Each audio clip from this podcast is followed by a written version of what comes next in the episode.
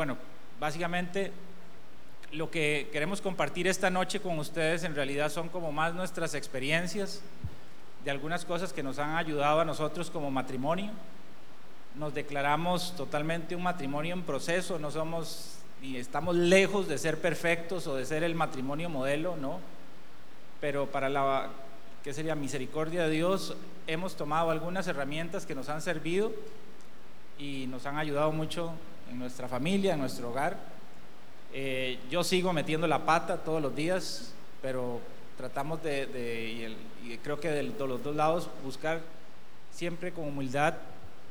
Eh, les cuento que casi en la mañana estaba con nervios porque esta charla la teníamos planeada desde hace rato y hace un par de semanas me, me pidieron estar en, en, en, un viaje de trabajo y justamente tenía que regresar hoy, entonces salí a las 6 de la mañana de aquí, eh, de donde salía, y yo dije, es capaz que esto se queda botado, me dejan botado, alguna cosa, pero bueno, gracias a Dios llegamos. Eh, la idea de, lo que queremos compartir con ustedes es un poco, o le pusimos a la charla el nombre de el rol del hombre y la mujer en el matrimonio cristiano. Y un poco, ¿por qué el nombre? Queremos, queremos tal vez por ahí explicarlo un poquito. Desde mi lado, y creo que en el caso de Iliana era similar, cuando nosotros nos casamos y estábamos pensando, estábamos, éramos novios y queríamos casarnos, creo que los dos teníamos un gran temor de replicar o traer a nuestro, a nuestro hogar, a nuestra familia que íbamos a formar patrones o cosas que en nuestra casa veíamos y en las que yo tal vez no estaba nada de acuerdo. Em, les cuento, yo vengo de un hogar cristiano, pero porque mi mamá me, enseñó y me, digamos, me llevó a la iglesia, mi papá no era cristiano, y habían pues conflictos ahí de por qué los chicos van a la iglesia y todo lo que puede haber cuando se da tal vez no esa, esa unión entre los papás y esos criterios. Y había muchas cosas en las que yo decía, uy, esto yo no sé si, si realmente es lo que quiero para mi casa o para mi hogar o etcétera, ¿no? Entonces yo tenía, venía con ese sentimiento como de yo necesito algo diferente, yo quiero algo diferente en mi, en mi hogar pero era complicado porque era el único patrón que había visto, cómo trataba mi papá, mi mamá, eh, etcétera. Entonces yo decía, yo necesito saber dónde debería buscar para ayudar, para entender mejor cómo tratar a mejor a mi esposa. Y, a partir de eso, cuando nosotros nos casamos, realmente buscamos eh, ayuda y, y la ayuda fue la palabra de Dios, porque ahí habían y hay consejos importantes. Y em, algunas personas nos ayudaron con algunas charlas, con alguna capacitación y fue de mucho valor y es lo que queremos también compartir con ustedes hoy. Em, bueno, eh, buenas noches a todos y este soportando lo que dice mi esposo, efectivamente veníamos con patrones errados, ambos, a pesar de que ambos veníamos de, matrimonios de padres cristianos. Em, igual mi papá tampoco era, no conocía al Señor en ese momento, entonces venían un montón de, de, patrones cerrados y cuando decidimos tomar la decisión de casarnos, iniciamos con un curso prematrimonial, un curso prematrimonial que duró un año este, para, para terminarlo. Y fue realmente muy enriquecedor. Fue lo primero que, que, nos empezar, que empezamos a recibir y Dios nos fue ordenando.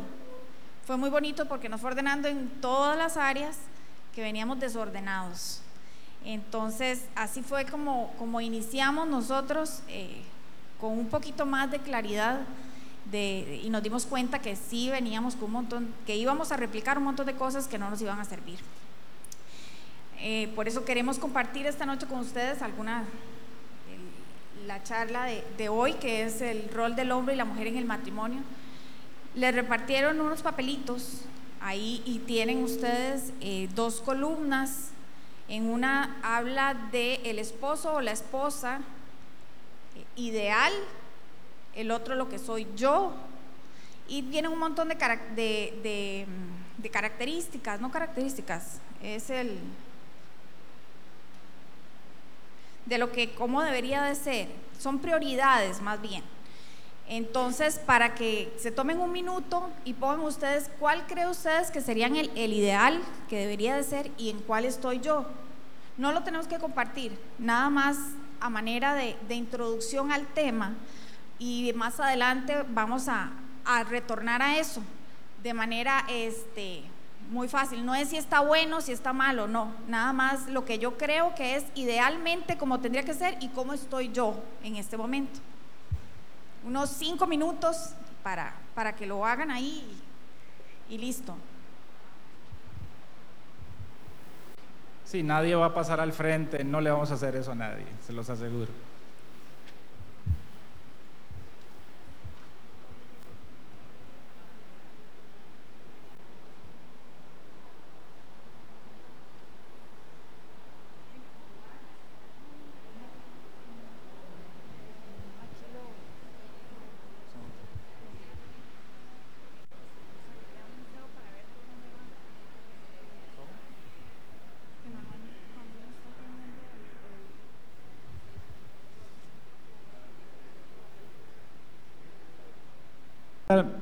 Más hacia adelante lo, vamos a usar como para que ustedes tengan claro ahí cuál es el, el tema de las prioridades que, que Iliana lo va a tocar.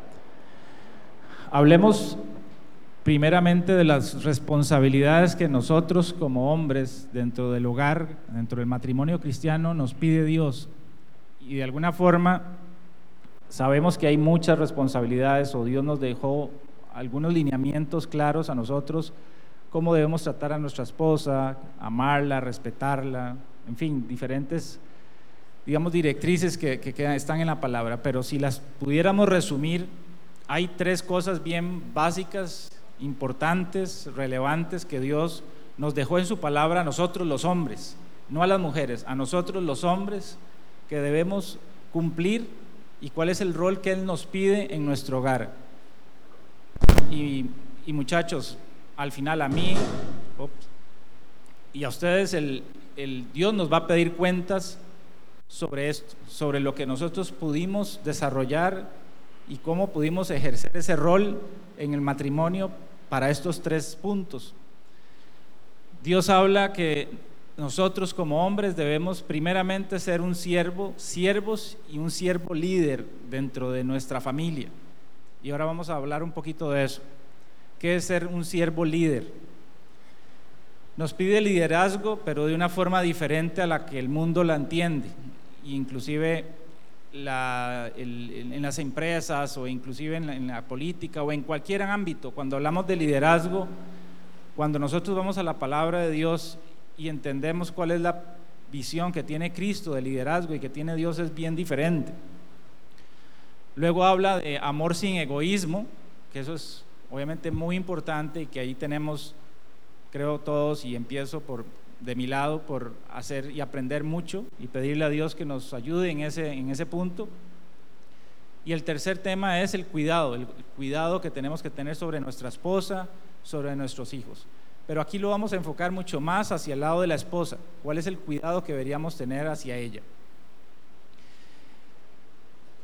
Como, insisto, hay, hay otros puntos que Dios nos pide, pero estos tres, si queremos llevarnos y normalmente las cosas que a uno le quedan en la cabeza son, digamos, y si tuviéramos que tomar esos puntos o más fácil de, retener, estas tres cosas son las que nos vamos a llevar y las que de alguna forma en nuestro hogar tratamos de, de buscar desarrollar. Yo sé que ahora lo vamos a ver en el día a día normalmente uno comete errores y por ahí en el, en el tema de liderazgo, muchas veces yo me cuestiono realmente si yo estoy haciendo lo que debería estar haciendo en ese rol y lo que me hace falta, porque muchas veces creo que lo estoy descuidando. Y en resumen es estarse como haciendo ese diagnóstico sobre esos tres puntos. Ahora, cuando hablamos justamente de liderazgo, qué es lo que entiende el mundo por liderazgo, que es diferente a lo que Dios nos pide en, este caso en nuestro hogar. Normalmente, y cuando, cuando vamos al, al, ambiente, al, ámbito laboral, por ejemplo, posiblemente ese rol es, es muy diferente. Normalmente cuando hablamos de liderazgo, ¿qué es lo que nos piden en ambientes laborales o en, ambiente, en cualquier otro ambiente que no sea el hogar? Cuando hablamos de liderazgo, ¿qué nos exigen? ¿Qué nos piden? Queremos que usted ejerza un liderazgo sobre un grupo de trabajo, sobre un grupo de personas. ¿Qué normalmente se solicita en ese aspecto? Normalmente nos piden que tengamos, obviamente, una, un cuidado, un desarrollo sobre estas personas. Y tal vez inclusive esta semana que estábamos o que estaba yo reflexionando sobre eso, en el trabajo actual en el que me desarrollo tengo un equipo de personas con las que interactúo y del lado de la oficina nos piden que estas personas estén siempre comunicando nosotros claramente los objetivos que queremos buscar, capacitándoles, estamos cerca de ellos, em, orientándoles en las conversaciones, teniendo conversaciones con ellos de manera individual cada cierto tiempo para inclusive tener esa retroalimentación los objetivos del año tienen que estar muy claros al inicio y que esos objetivos se vayan midiendo en el tiempo. Si esa persona quiere o tiene necesidades o deseos de seguir desarrollándose en la compañía, ¿cómo podemos orientar a esa persona para que inclusive busque otra posición o logre desarrollarse en alguna otra posición de mayor responsabilidad de la misma empresa? Entonces, cuando yo veía todo esto que hoy hacemos en el ámbito laboral, uno dice, ¿qué más dentro de la familia yo con mi esposa debería estar con mucho más razón conversando con ella? ¿Cuáles son sus preocupaciones? ¿Qué estamos, hacia dónde queremos ir como familia? Si tenemos un objetivo como hogar, como, como matrimonio, si eso lo estamos logrando o no, cómo se siente ella, si se siente realmente querida o no, amada, respetada. Y de alguna forma es un tema que que buscamos o deberíamos tener la comunicación, la comunicación dentro de la familia como pareja.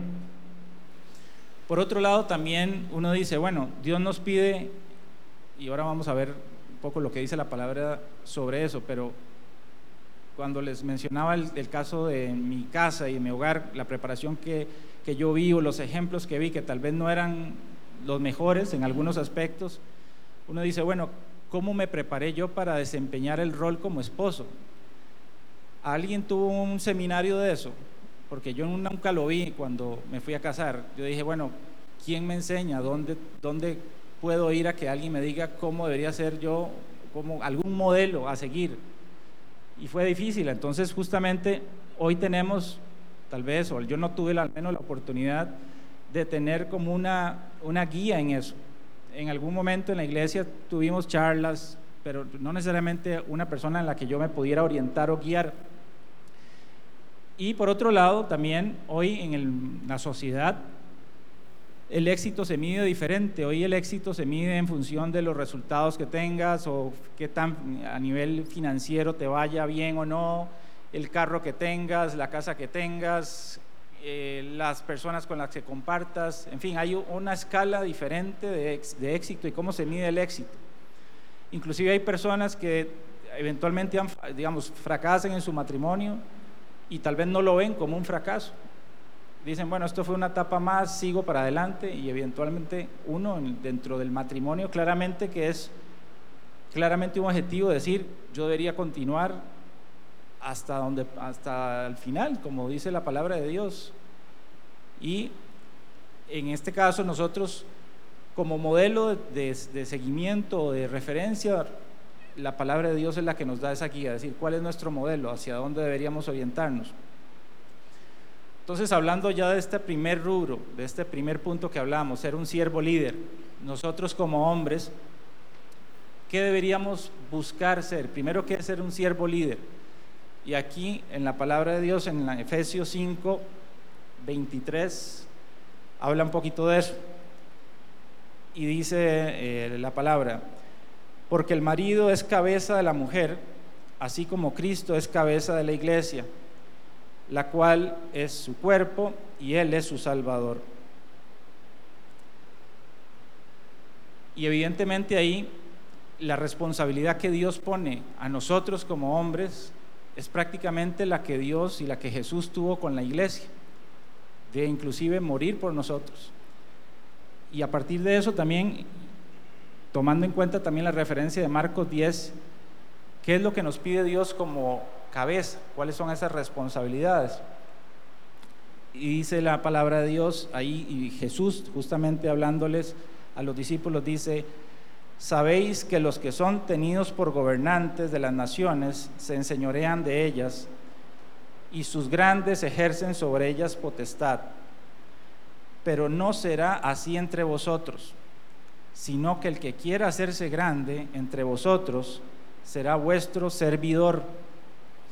Y el que de vosotros quiera ser el primero será siervo de todos, porque el Hijo del Hombre no vino a ser servido, sino para servir y para dar su vida en rescate por muchos.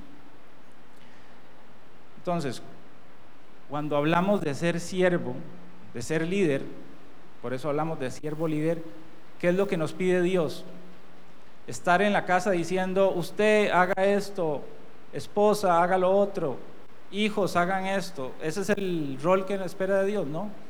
espera que nosotros seamos prácticamente un siervo, un servidor para todos en la casa, y empezando por mi esposa.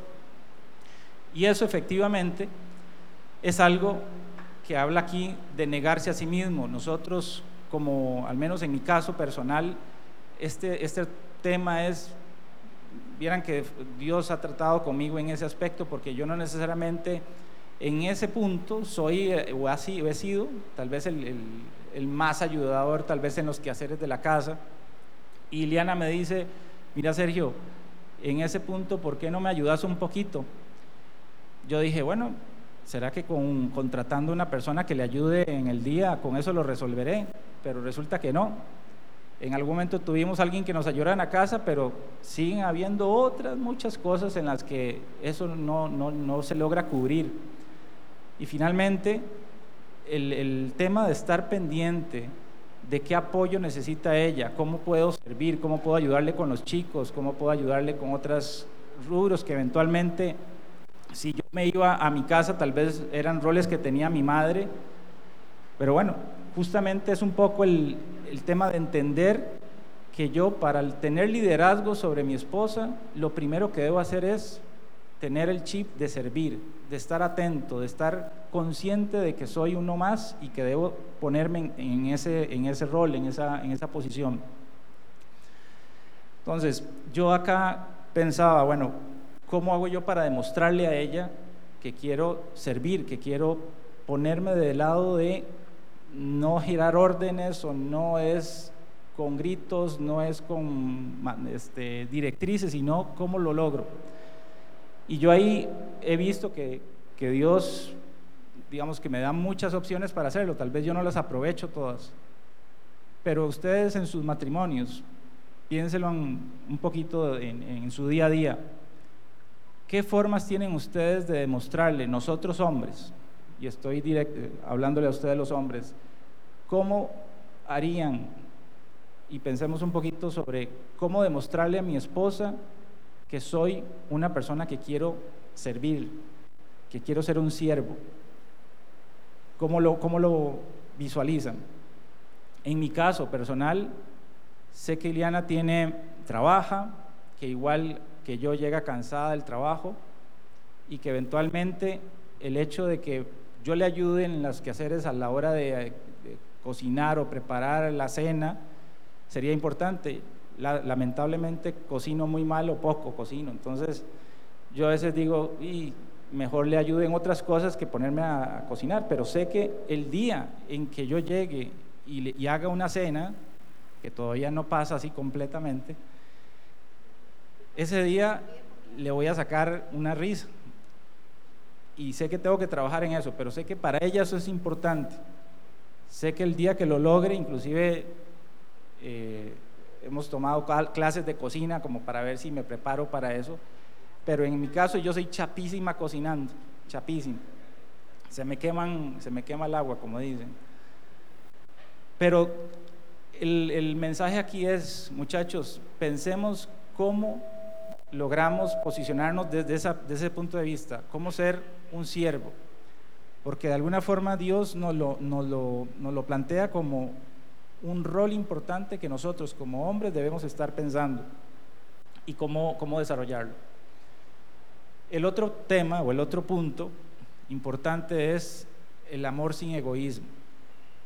Y aquí Dios habla de por qué es relevante esto, por qué es tan importante el amor sin egoísmo. Y vamos a volver a Efesios 5, 25 al 27. Y dice directamente a nosotros los hombres, no a su hermano, no a su mamá, nos dice Dios aquí, maridos, ojos y verdades, no a las mujeres, no a las esposas, es a nosotros los hombres. Maridos, amad a vuestras mujeres, así como Cristo amó la iglesia y se entregó a sí mismo por ella. Y yo me voy a quedar aquí porque solo este versículo que pareciera muy sencillo, no sé si entienden la relevancia que hay acá, las palabras que hay, lo, importante que es esto. A usted y a mí, Dios nos va a pedir cuentas sobre esto y nos va a decir, Sergio, Ricardo, Fernando, en mi palabra yo te dije a vos que usted tenía que amar a tu esposa. De tal manera, de, de qué tamaño le ibas a amar, así como Cristo amó la iglesia y se entregó por ella. O sea, no es, no es poca cosa. Y cuando yo leo esto, la primera vez que, tuve conciencia de eso, me asusté. Porque realmente Dios nos da, nos pide una gran responsabilidad.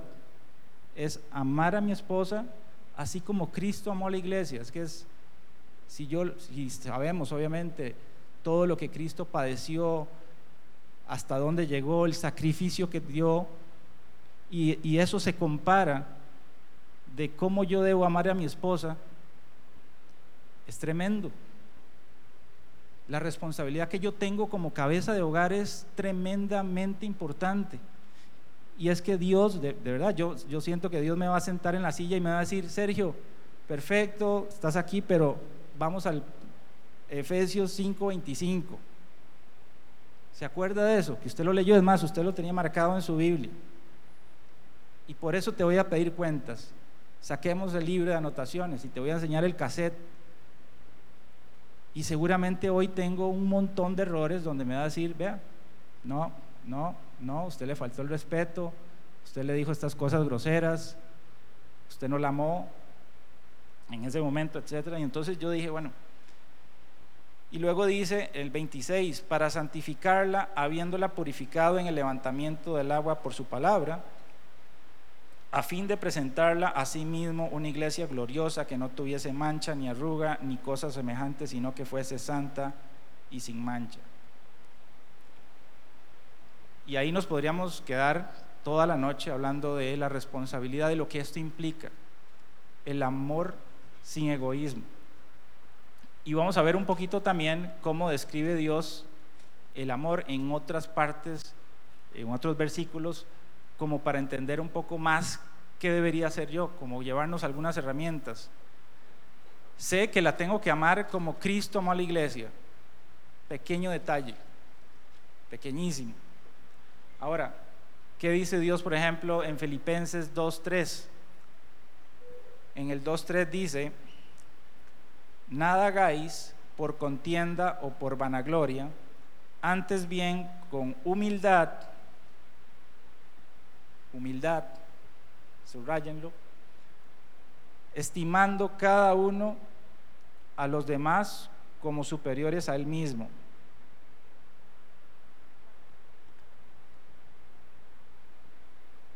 Y el, y, el, y el, tema de la humildad, primero, cuando hablamos de humildad con mi esposa, muchas veces nosotros, y en mi caso, y siempre lo voy a atinar para mí, yo muchas veces me olvido de ese principio de humildad y eventualmente estamos en alguna en algún resolviendo algún conflicto, tal vez alguna posición en la que yo creo opino diferente. Y ese concepto de humildad no necesariamente lo tengo en la cabeza.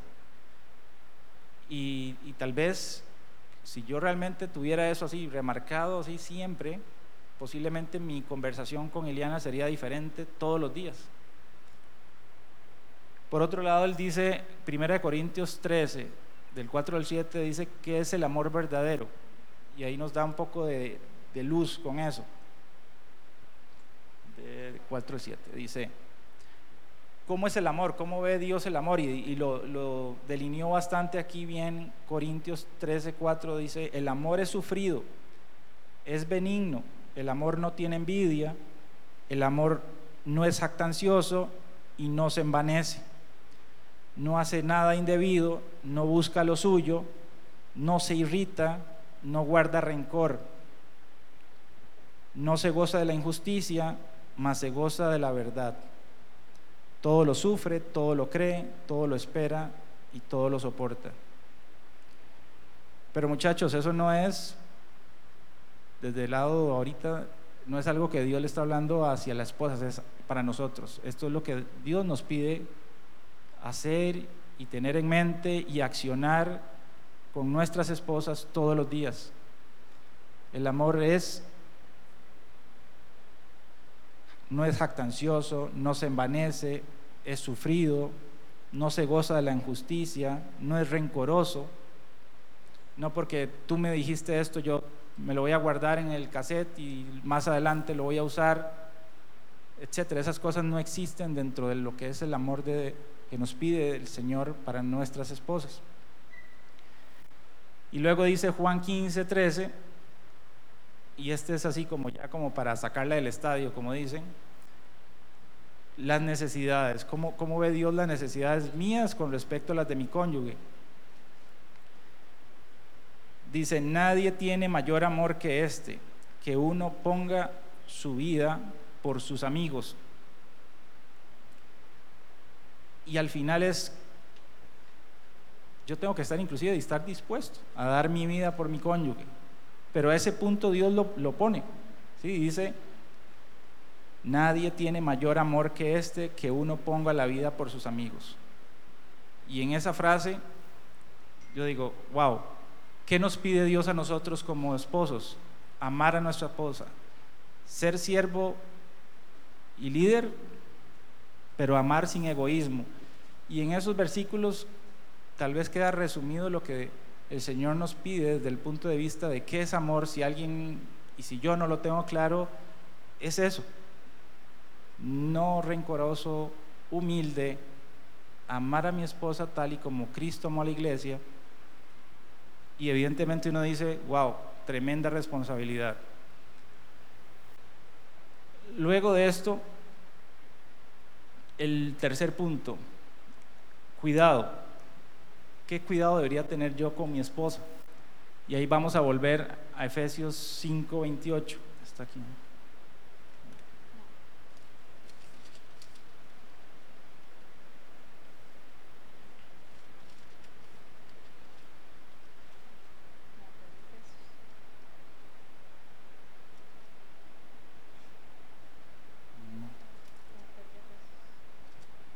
¿Alguien tiene Efesios en la Biblia?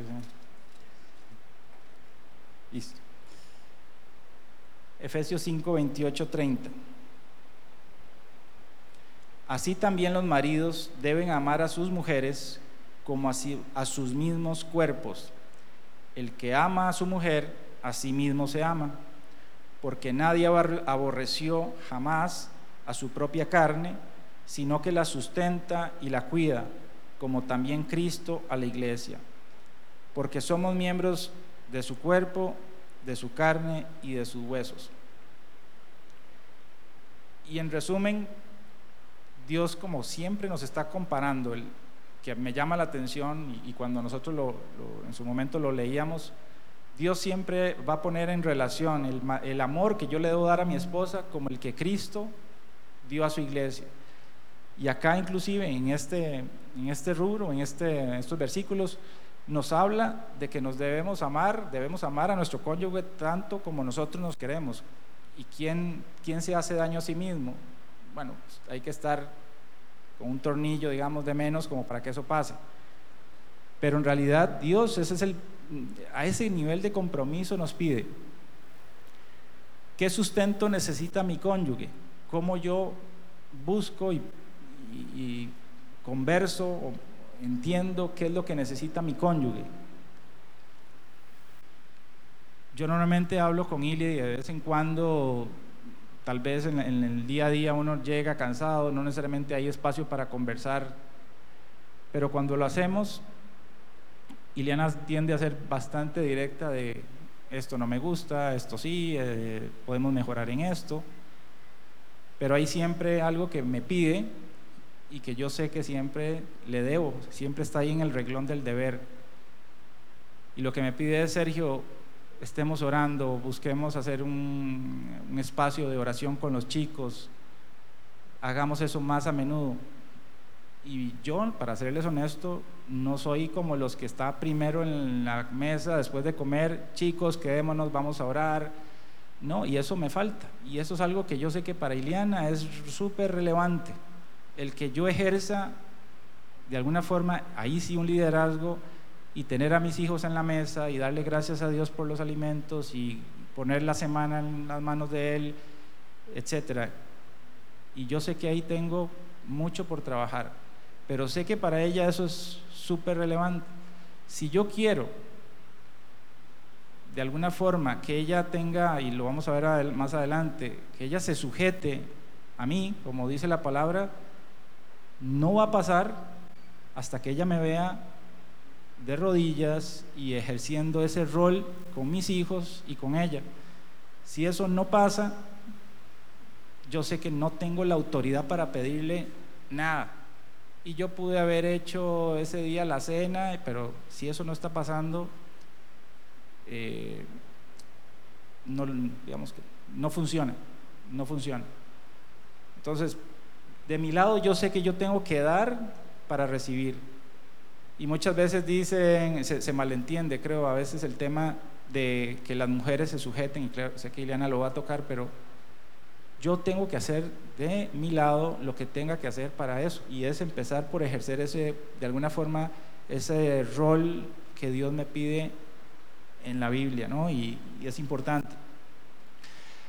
Al final, como les decía, hoy en el ámbito profesional, si ustedes o yo en algún momento tenemos una persona a cargo, yo tengo que velar por el desarrollo de esa persona. Con mucho más razón les decía, velar por el crecimiento espiritual eh, de ella, también físico, en fin, que se sienta bien y empezando por la oración y doblando rodillas por mi matrimonio, por su trabajo, por la relación con nuestros hijos. Si eso yo no lo he hecho, difícilmente tenga crédito a favor para algo más.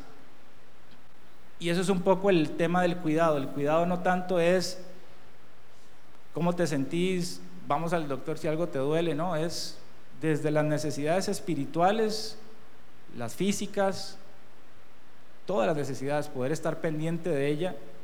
Y en ese rubro también, obviamente, nosotros como esposos tenemos un rol clave para eso. Tal vez hasta aquí, muchachos, es lo que, de lo que, en resumen, esos tres puntos, para nosotros son como reglas importantes, que insisto, yo ahí tengo muchas por, trabajar y seguir desarrollando, pero sé que Dios nos, ha dejado esos puntos claros como para desarrollar y seguir eh, como hogar funcionando. Y en la medida que los apliquemos, creo que nuestro hogar va a seguir funcionando de alguna forma, con siempre con la misericordia de Dios, pero que esto nos va a ayudar siempre y nos ha ayudado siempre en, el día a día. Ahora, Eliana, va a enfocarlo más del lado de el rol hacia, de, lo que nos pide Dios hacia las mujeres. Bueno, este, fueron tres responsabilidades básicas las que Dios deja a los varones, siendo la principal el cabeza de hogar y el líder. A nosotros las mujeres nos deja cuatro, no tres. Y solo tenemos una en común, y es que el amor no es egoísta, el resto ni se parece, no es parecido.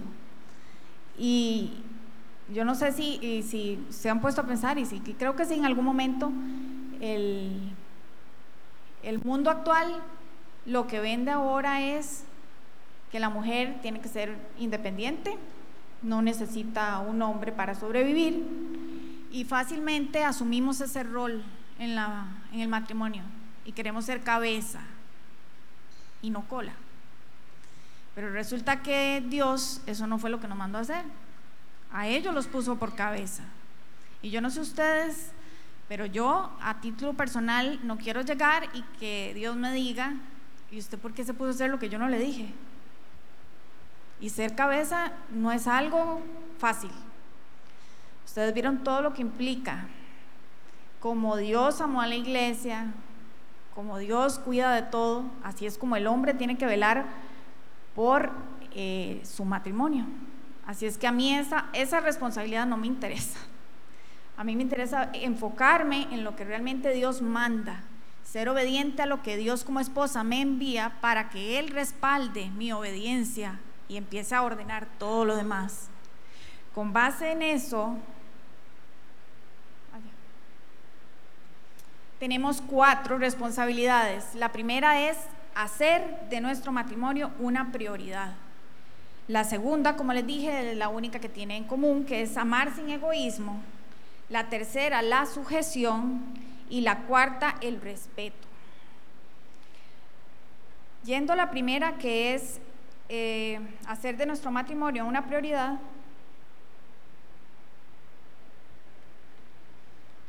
Ahí vamos, el versículo clave está en Proverbios 31, 27. Y ahí nos habla de estar siempre, no lo voy a leer, se lo dejo ahí y les resumo, siempre está pendiente de su casa y de que todo marche bien. ¿Qué creen, que, creen ustedes, para ustedes, este, mujeres, que es estar pendiente? Siempre estar pendiente de la casa. Aunque trabajen fuera de la casa, ¿verdad? Eso es punto y aparte. Dios no nos mandó a trabajar fuera de la casa si lo tenemos que hacer o hemos decidido hacerlo, o porque tenemos que hacerlo, es una responsabilidad más, pero no es la prioridad. Y tenemos que estar pendiente de la casa. ¿Qué significa estar pendiente? Una, que me diga, ¿qué significa pendiente para alguien? Estar alerta, exactamente. Estar siempre en una alerta continua. En una alerta continua de qué? De la crianza de los hijos.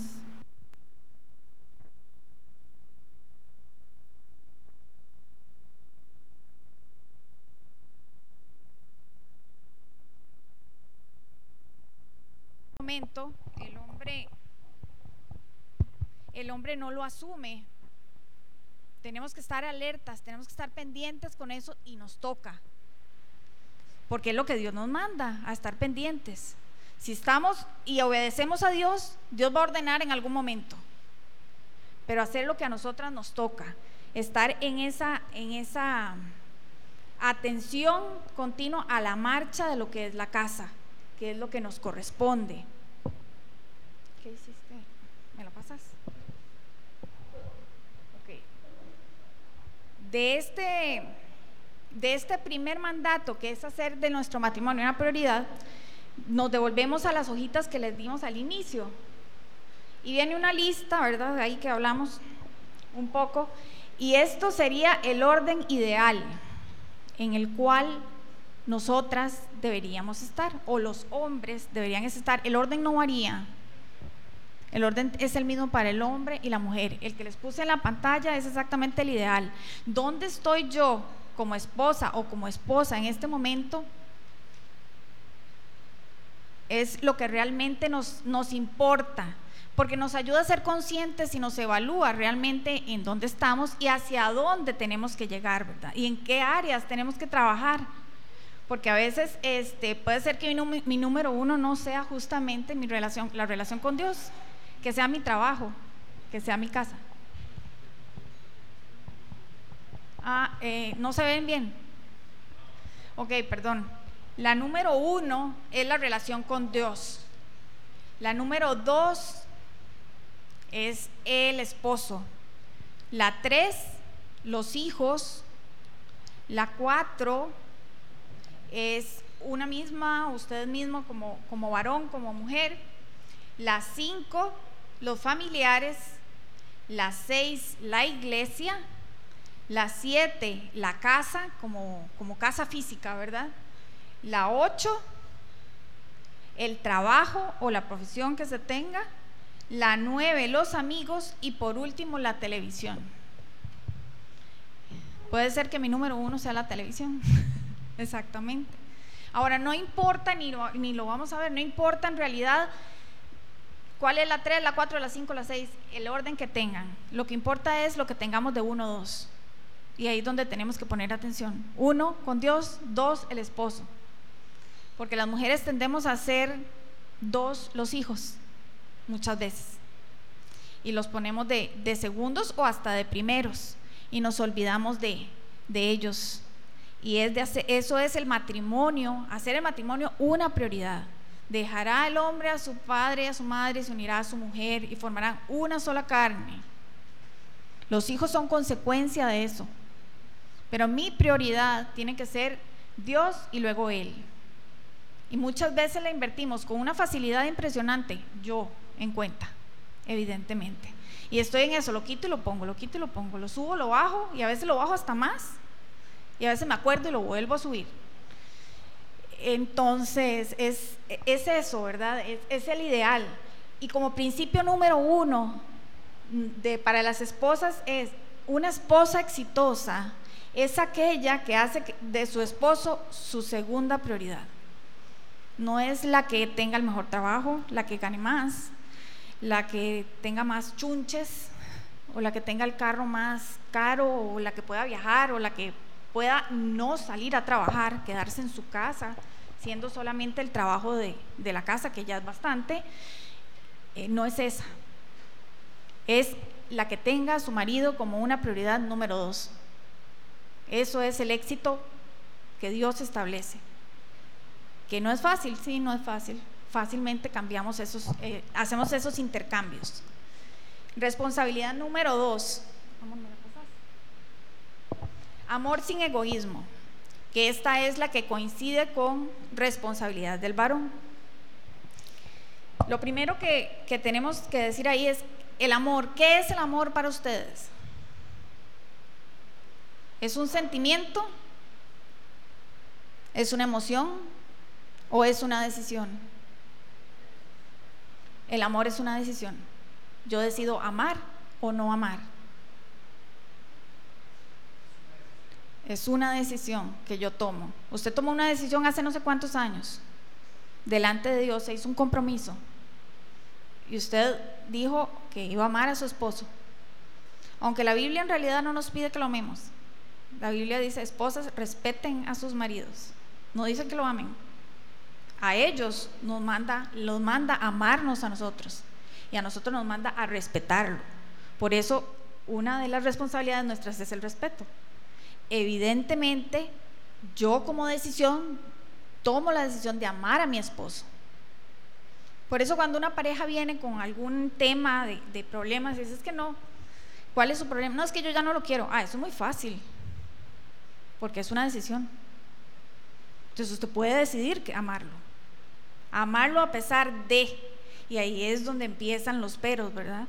Porque el amor sin egoísmo, como bien lo leía este, Sergio en, en Primera de Corintios, es totalmente otra cosa, ¿verdad? Y eh, tenemos varios versículos. En Primera de Corintios 12, sufrir y soportarlo todo de manera incondicional.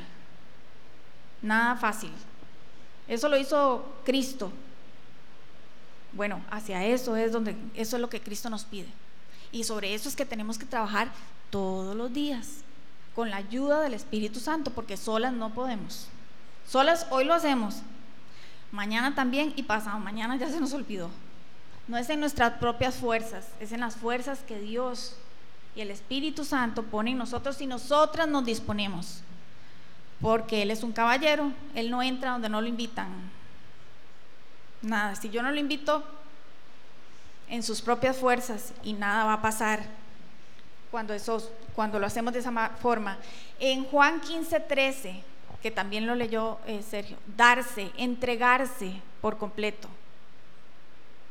totalmente. No importa si él tiene miles de defectos. El amar sin egoísmo implica eso.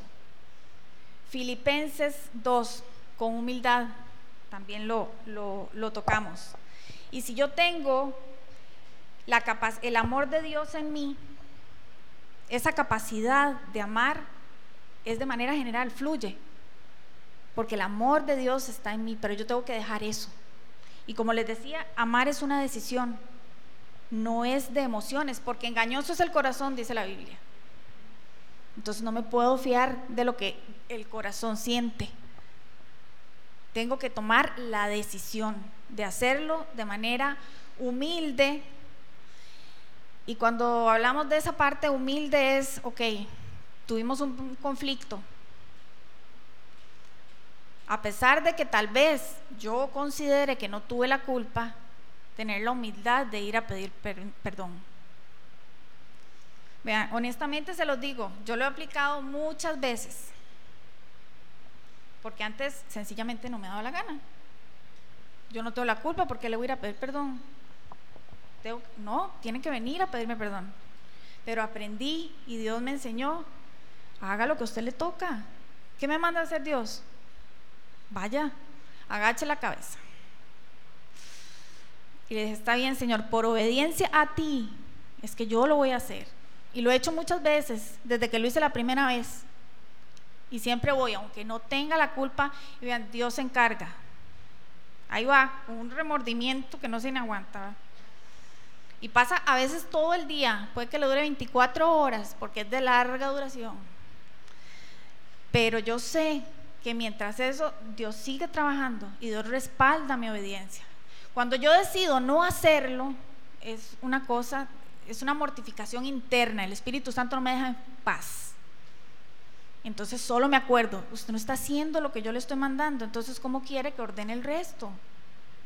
Yo le estoy mandando a usted, no a él, es usted, es a usted que yo le estoy hablando. Es a él, es él a, a nosotras las que nos está hablando. ¿Qué les habló a ellos? Ya, ya, ya pasó. Pero es a nosotros las que nos está hablando ahora. Y funciona. Porque las promesas de Dios él no es hijo de hombre para mentir. Entonces lo que Él promete lo cumple. Ejercítenlo si nunca lo han hecho. Háganlo en la primera y van a ver. Cuando hablamos de dar lo mejor de nosotros a las personas que amamos, esto es con acciones, no solo con emociones, como les decía.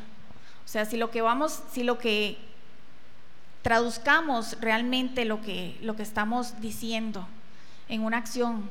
¿Quién dice que ellos no necesitan que nosotros les digamos que los amamos? Sí lo ocupan. A veces se hacen los muy machitos, pero no.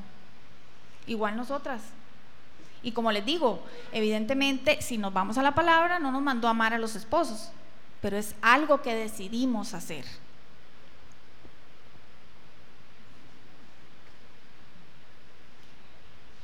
De resultado de esta segunda responsabilidad, el principio número dos para nosotras es la esposa que se ha vuelto una amante sin egoísmo de su esposa es aquella que está poniendo las necesidades de su esposo por encima de las suyas. O sea, es aquella que realmente se preocupa por hacer feliz a la otra persona, no por hacerme feliz yo. Puede que realmente mi necesidad primaria no sea que diga que me amen, pero la de él sí. Entonces tengo que entender eso para poder entender qué es, cuáles son sus necesidades y yo cubrir esas necesidades. Si yo no cubro esas necesidades, mi esposo va a salir a la calle con hambre. Es como cuando usted sale sin comer. Cualquier cosa que se le atraviese, le dan ganas de comer. Cualquier cosa. Igual, si usted sale, si su esposo está vacío en esas necesidades y yo no las estoy cubriendo, créanme que va a salir a la calle y cualquier cosa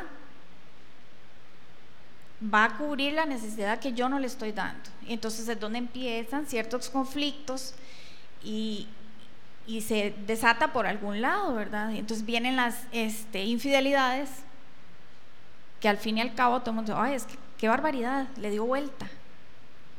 Sí, pero ¿por qué?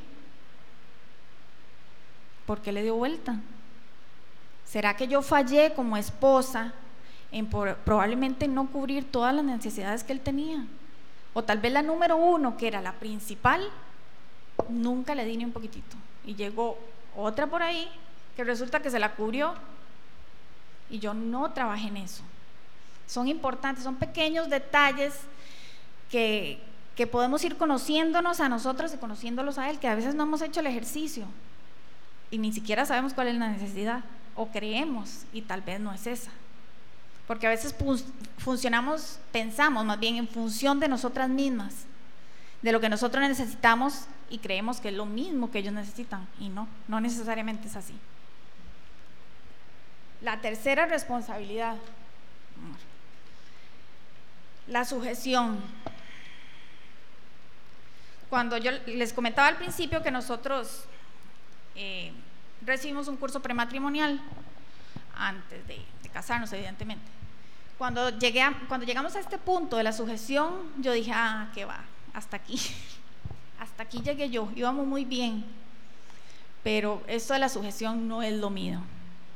Mucho menos que yo venía con un patrón en mi casa donde ese rol estaba invertido completamente. La cabeza de hogar era mi mamá, no mi papá. Entonces yo venía directito exactamente a lo mismo. Y cuando empezamos a hablar de sugestión, vean, de verdad que yo dije, yo, yo esto no, no sé ni cómo lo voy a procesar porque yo no me veo sujeta a alguien, dándole cuentas a alguien, este, ni haciéndole caso a alguien si yo no estoy de acuerdo. Entonces no es un tema que haya sido fácil ni para mí, ni es fácil en la actualidad, por lo que el mundo, el mundo nos vende totalmente lo contrario, a que usted tiene que ser independiente y que el día de mañana no se preocupe, ah, se divorcia, no hay problema, usted no lo ocupa, usted sobrevive sola. Eso es lo que el mundo vende ahora y por eso de 10 matrimonios, 8 se divorcian y los compromisos ya no existen. ¿Cuál creen ustedes que es, qué, reacción les genera a ustedes más bien cuando se habla de sujeción? A ustedes las mujeres. ¿Les parece algo fácil, algo bonito de hacer? ¿O algo que dicen, ah, facilísimo? ¿De aceptación, de rechazo? Como de un suave, ¿verdad?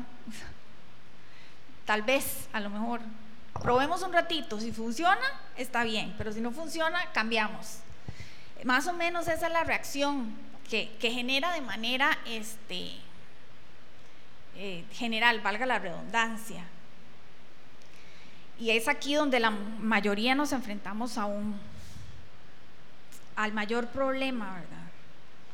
¿Por qué creen ustedes bueno, esta, este de la sujeción, perdón, está basado en Efesios 5, 22, 23, ¿verdad? Donde dice que las esposas deben sujetarse a sus esposos, así como lo hacen con Cristo. Porque el esposo es cabeza de su esposa, así como Cristo es cabeza de la iglesia y también su Salvador. Cristo es cabeza y la iglesia es el cuerpo. Por eso la esposa debe sujetarse a su esposo en todo, no es a medias. Desgraciadamente no es a medias, es en todo.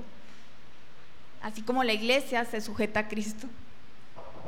Más de uno va a decir, ahí te hablan, vea ese versículo. Pero para esos yo siempre dije, veamos el otro, el que Dios dice, ame a su esposa como Cristo amó la iglesia y dio la vida por ella. Y ahí se acabó el revisar eso. todavía es más, más fuerte, creo yo. De hecho, nosotros aprendemos de, de sujeción, pero ellos están aprendiendo a cómo ser cabezas de familia. Un líder de acuerdo a lo que Dios estableció. Y como les dije, yo ese rol no lo quiero. El día de mañana yo no quiero que Dios me, diga, ¿qué le pasa? no, no es algo que, que nada. Sujeción, me pasa la siguiente, por favor que es que de, la sujeción viene de dos palabras y es abajo, adaptar o completar. Y es significa de manera voluntaria, gustosa de complacencia. Organizar voluntariamente, acople juntos o estar en la misma dirección para llegar a una misma unidad completa. Cuando entendemos realmente este concepto de sujeción, se entiende por qué tengo que estar sujeta al marido. ¿Qué pasa cuando en un barco el capitán dice que va para un lado y todos los demás van para otro? No camina, no va para ningún lado. Es exactamente lo mismo. Tenemos que estar en una misma sintonía para que las cosas funcionen. Porque si cada uno tira para su lado, no, no funciona. Por eso debemos estar sujetos a los maridos en todo. Hay un montón de, de versículos que respaldan el tema de la sujeción. Ya Efesios lo vimos. En primera de Pedro 3:16 dice, "Sujetas al marido para ser testimonio." En resumen, ¿verdad? No lo dice exactamente, les puse nada más lo que es este el, resumen del versículo que otros eh, para que otros crean por la dependencia de Dios. a nosotros tuvimos eh, unos padrinos espirituales, los cuales que realmente yo podía ver la sujeción de ella y yo decía, no puedo creerlo. El nivel, al nivel que, que, realmente se puede llegar, o sea, para mí era nivel Dios, aquello, o sea, realmente. Y cuando precisamente al testimonio de ellos, yo dije, sí, esto sí es así, y es lo que precisamente Dios dice en primera de Pedro para que otros como yo, que en algún momento no lo creía, y siendo cristiana, ¿verdad? Esta parte nadie me la había explicado. Lo veía, pude entender y dije, sí funciona. ¿Y cómo no iba a funcionar si Dios lo manda? Pero en ese momento no lo tenía, no lo quería entender tampoco, y al diablo no le servía que yo lo entendiera, tampoco. Porque él lo que quería era que yo siguiera el patrón que yo creía que era lo que iba a funcionar. Y primera de Pedro 3, del 1 al 6, se divide, lo, lo dividí en varios. Del 1 al 2 nos habla de la pureza y respeto eh, y, cómo se puede influenciar al esposo para bien en ese, en ese tema. El respeto, cómo podemos influenciarlo a él si realmente estamos sujetos, sujetas a él espíritu afable, o sea, agradable y apacible, que es de gran estima delante de Dios. La esposa sumisa no teme porque está haciendo el bien. O sea, no tenemos por qué temer. Ahora, voy a terminar acá para, darles una, completarles la idea. La sumisión es sinónimo de ser prudente, casta y buena. Esto honra a Dios. El simple hecho de honrar a Dios realmente nos pone a nosotros en la posición de que es algo que tengo que hacer. ¿Por qué? Porque honro a Dios con eso. El perfecto amor echa fuera todo temor. Una persona que verdaderamente ama no tiene miedo a estar sujeta de manera voluntaria a su esposo.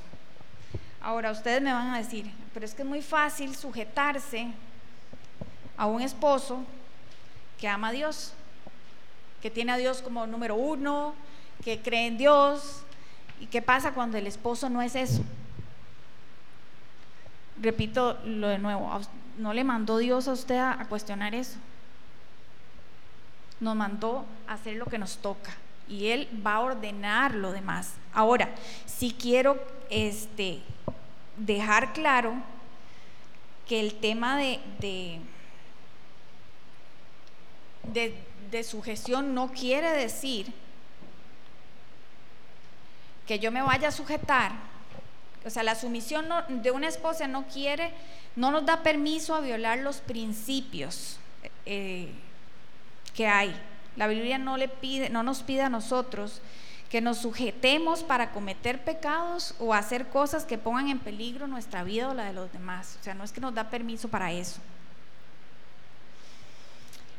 Y como les decía, si el esposo no, es una persona eh, creyente o que más bien tenga a Dios como su prioridad y, aparece todo el tema de, de abuso. O sea, eso no, tampoco Dios quiere eso. Por ejemplo, en Proverbios 14, 7 nos habla de esto y nos dice, vete de delante del hombre necio. Con esto Dios no nos está dando permiso del divorcio, pero sí nos da una, una advertencia en evitar la influencia del necio. Así como la mujer sabia edifica su casa, más la necia la echa a perder, el hombre es igual. O sea, entiéndase que la sujeción para poder amarrar un poco con todo el tema actual no implica que yo que la mujer tenga que estar sujeta a un hombre necio, ¿verdad? Y Dios lo dice en su palabra, vete de delante del hombre necio. Ahora, el hilo es muy delgado, ¿verdad? Uno podría decir, si la necedad es que es esto y esto. Para eso siempre hay que acudir a la palabra y ver claramente a la luz de la palabra qué es lo que Dios nos permite o no nos permite hacer. En Romanos 5.8, que habla de que Cristo se entregó a sí mismo por amor de los pecadores, aunque Dios aborrece el pecado. Un esposo abusivo es un esposo que necesita ayuda, no necesita silencio. Entonces, precisamente tampoco puedo estar sujeta a, un, a abusivo, o sea, es alguien que necesita ayuda. Y Dios exactamente nos, nos da esas pautas, ¿verdad? Y esos lineamientos para poder, poder visualizar ese tipo de cosas que, que en la actualidad son muy comunes. En Romanos 13.1 y Primera de Pedro 2, 13 al 15, Dios es la suprema autoridad, ha establecido autoridades delegadas para controlar a quienes hacen el mal. Una esposa que está en peligro no debe dudar en contactar con las autoridades. Vean que nada de esto, o sea, nada de esto está fuera de la palabra, nada de lo que realmente pasa afuera está fuera de la palabra. Lo que está mal es las prioridades que se tienen afuera. Cuando esas prioridades invierten, estamos en contra de lo que Dios establece y las consecuencias evidentemente no son buenas.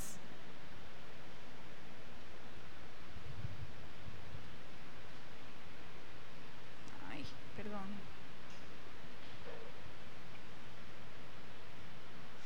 El principio número tres para nosotras las mujeres de esta responsabilidad de sujeción es para que un esposo pueda tener éxito como líder, él debe tener una esposa que voluntariamente lo sigue y se somete a su liderazgo.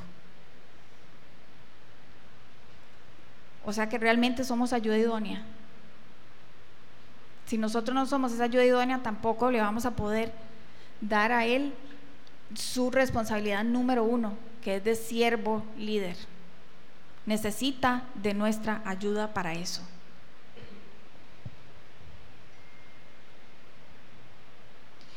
Y el número cuatro, nuestra responsabilidad número cuatro, pero no la menos importante, es la del respeto. ¿Qué entienden por respeto?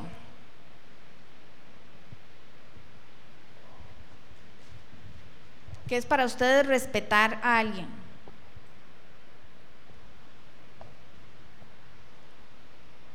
¿Qué creen? ¿Alguien por ahí? No gritarle nada más, o que respetarle a alguien. ¿Qué creen?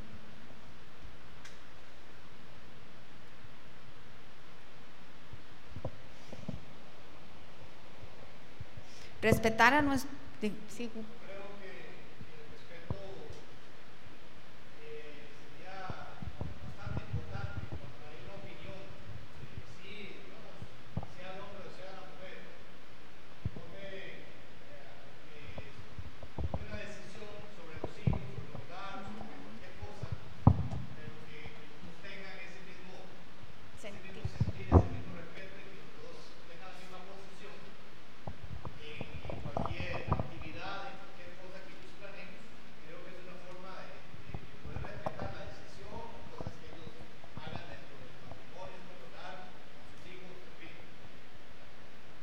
Exactamente, eso es parte del respeto que Dios nos manda a nosotros, esposas, respeten a sus maridos, esposos, amen a sus esposas.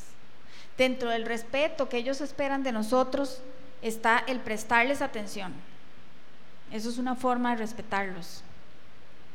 A veces nosotras las mujeres tenemos la capacidad que Dios nos dio de hacer más de una cosa a la vez. Entonces, estamos lavando, cocinando o haciendo cualquier otra cosa y le estamos poniendo atención, entre comillas. Pero resulta que Él tiene la necesidad de que yo le ponga atención, pero atención, que lo vea a los ojos. Y siempre me lo reclama. Pero yo soy muy dada a estar haciendo dos o tres cosas a la vez y le contesto. Sí, sí. Y cuando me dice, no me estás poniendo atención, sí, sí te estoy poniendo atención, me dijiste tal cosa. Sí, pero esa no es su necesidad. Ese es otro tema también que es parte de los lenguajes del amor. Pero es una necesidad que él tiene, que yo le ponga atención, pero de la manera que él quiere, no de la manera que yo considero que, puede ser. Otra manera de dar respeto es que lo prefiere, preferirlo a él. A veces prefiero a los hijos. A veces prefiero ver una película, prefiero ponerme a ver tele antes de sentarme un rato. Esa preferencia implica respeto para ellos también. Estimarlo, admirarlo. ¿Cómo creen ustedes que le puedo demostrar respeto aunque no lo admire? Pudiera pasar perfectamente que yo no lo admire, pero me manda a respetar. Dios me manda a respetar. ¿Y ahora qué hago? ¿Por dónde empiezo si no lo admiro?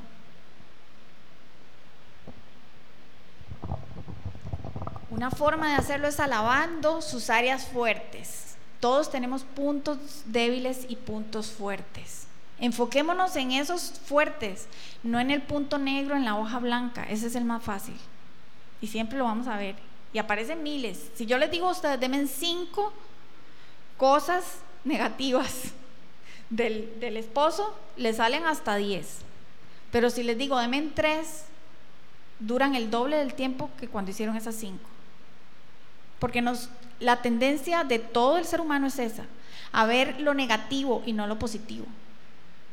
Aunque yo no lo admire, vea, vea que los puntos buenos, las, las cosas buenas que Dios ha puesto en él y alábelas esos atributos que le atraen, porque hay atributos que le atraen, físicas y espirituales, en sus esposos. Ahí están. Si no los han descubierto, hagan el ejercicio. No lo critiques ni lo ridiculices en frente de nadie. Una forma de respetarlo aunque no lo admire. Y una de las formas que realmente a veces lo hacemos de manera consciente o inconsciente, es eso, criticarlo cuando estamos, tal vez no, ni está al frente. Estoy con otras, con amigas, con compañeras de trabajo, con los familiares, y empiezo a criticarlo. Estoy irrespetándolo, aunque él no lo sepa. Ser agradecida y expresarlo es una forma de respetar a nuestro esposo. ¿Agradecida con qué? con todo. Que salieron a, comer, que salió, gracias por la comida. Aunque los dos trabajen, aunque sea una sola cosa, gracias. Decirle que lo amo. Arreglarte para él. Eso es una forma de respeto. Después de, de, años de casados, la, las esposas por lo general tendemos a no hacerlo, a descuidarnos mucho en ese aspecto. Es una forma de respetarlo, arreglárnoslo para él. A ellos les gusta. Póngase algo diferente, algo bonito, les llama la atención. Entonces, ¿por qué no llenar esa necesidad en la casa? Porque otra vez, si no la van a llenar afuera. Entonces, no dejemos esas puertas abiertas en ningún momento tiempo a solas. A veces hay un antes y un después en el matrimonio cuando llegan los hijos. Hay que sacar el ratito. Y yo sé que cuesta, a nosotros nos cuesta muchísimo. no somos los, los maestros de sacar esos ratos. Es importante que realmente saquen ese rato una vez a la semana. Esa es la norma o debe ser la norma, es el ideal, una vez a la semana. Váyase solo aunque sea a la esquina con su esposo, a donde quiera, al patio, pero donde no esté nadie más que usted con él. Eso también es tiempo de calidad y es una manera de respetarlo. Orar por él y con él. Una manera de, de respetar al esposo. ¿Y por qué el esposo necesita ese respeto? Es su autoestima. Si yo no lo respeto, esa autoestima va a ir cayendo y cayendo. Les da seguridad, aunque ustedes no lo crean. ¿Sí o no? Porque sí me lo, sí me lo reclaman.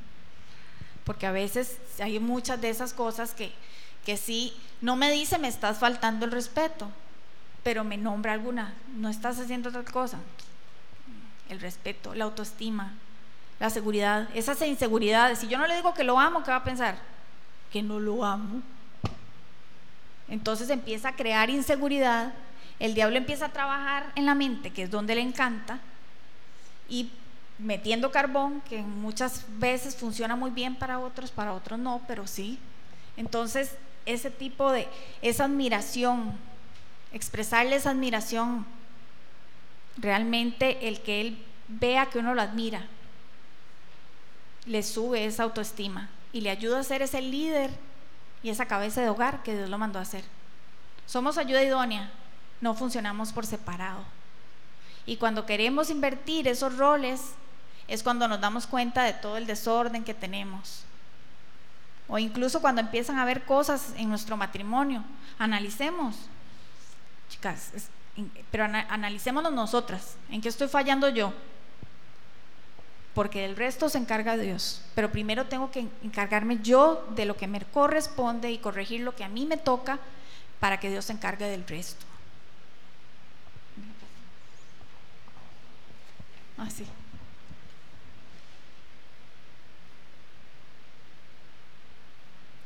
Y como último principio de esta cuarta responsabilidad, tenemos que una mujer exitosa es aquella que respeta a su marido. Son realmente cuatro pequeñas em, responsabilidades con cuatro principios que nos dejan a nosotros las mujeres lo que nos corresponde. Hay muchas otras cosas que se podrían tomar, pero básicamente esas cuatro principales son las que Dios nos envía a nosotros a ser obedientes. Lo más importante no es concentrarse en nuestras frustraciones, sino explorar las vías para alcanzar el éxito. ¿Qué nos falta para alcanzar el éxito? Pero el éxito que Dios manda. Y Dios decía, una esposa exitosa es aquella que respeta a su marido. ¿Qué me falta para eso? Para alcanzar el éxito como pareja, basado en los principios que Dios ha establecido para cada uno. Cuando se es obediente a Dios, él respalda esa obediencia. E igual para el hombre, no es diferente.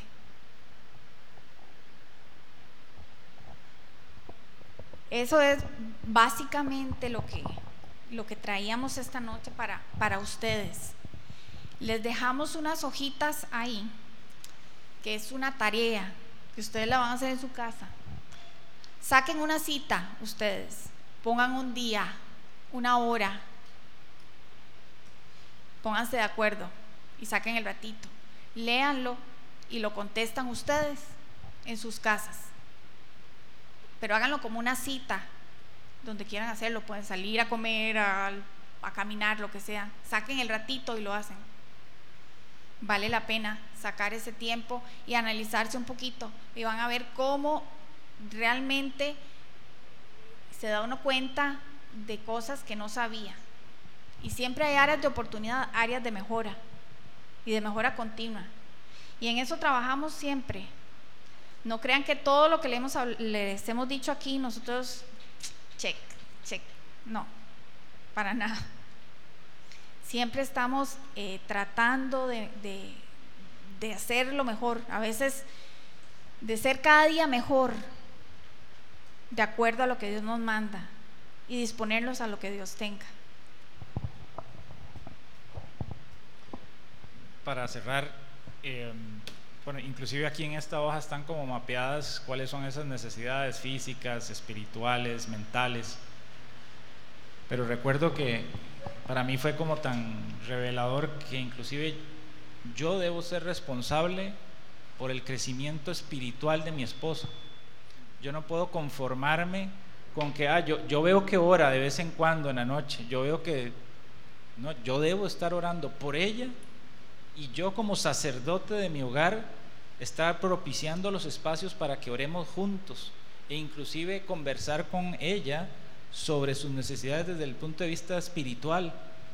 Pero no es algo aislado, no es algo como claramente cada uno tiene la relación con Dios, pero en ese aspecto debemos, inclusive nosotros como esposos, llamados a velar por el crecimiento espiritual, no solamente por el estado físico, sino también por su estado mental, espiritual, etc. Y, de alguna forma es, una responsabilidad, como, como vimos, importante. En resumen, para nosotros los varones, claramente Dios dice, niéguese a sí mismo. Todo esto que hablaba Ileana de la sujeción, tiene que haber una correspondencia y que yo esté haciendo lo que Dios dice que haga desde mi lado como esposo. Si no, difícilmente va a haber sujeción, difícilmente va a haber respeto, difícilmente va a haber amor sin egoísmo, si yo no estoy siendo eh, en la misma línea haciendo esto que, Dios nos pide para nosotros. Entonces, si gustan, vamos a orar y vamos a pedirle a Dios sabiduría para que nos ayude a seguir trabajando sobre, sobre ese campo. Perdón.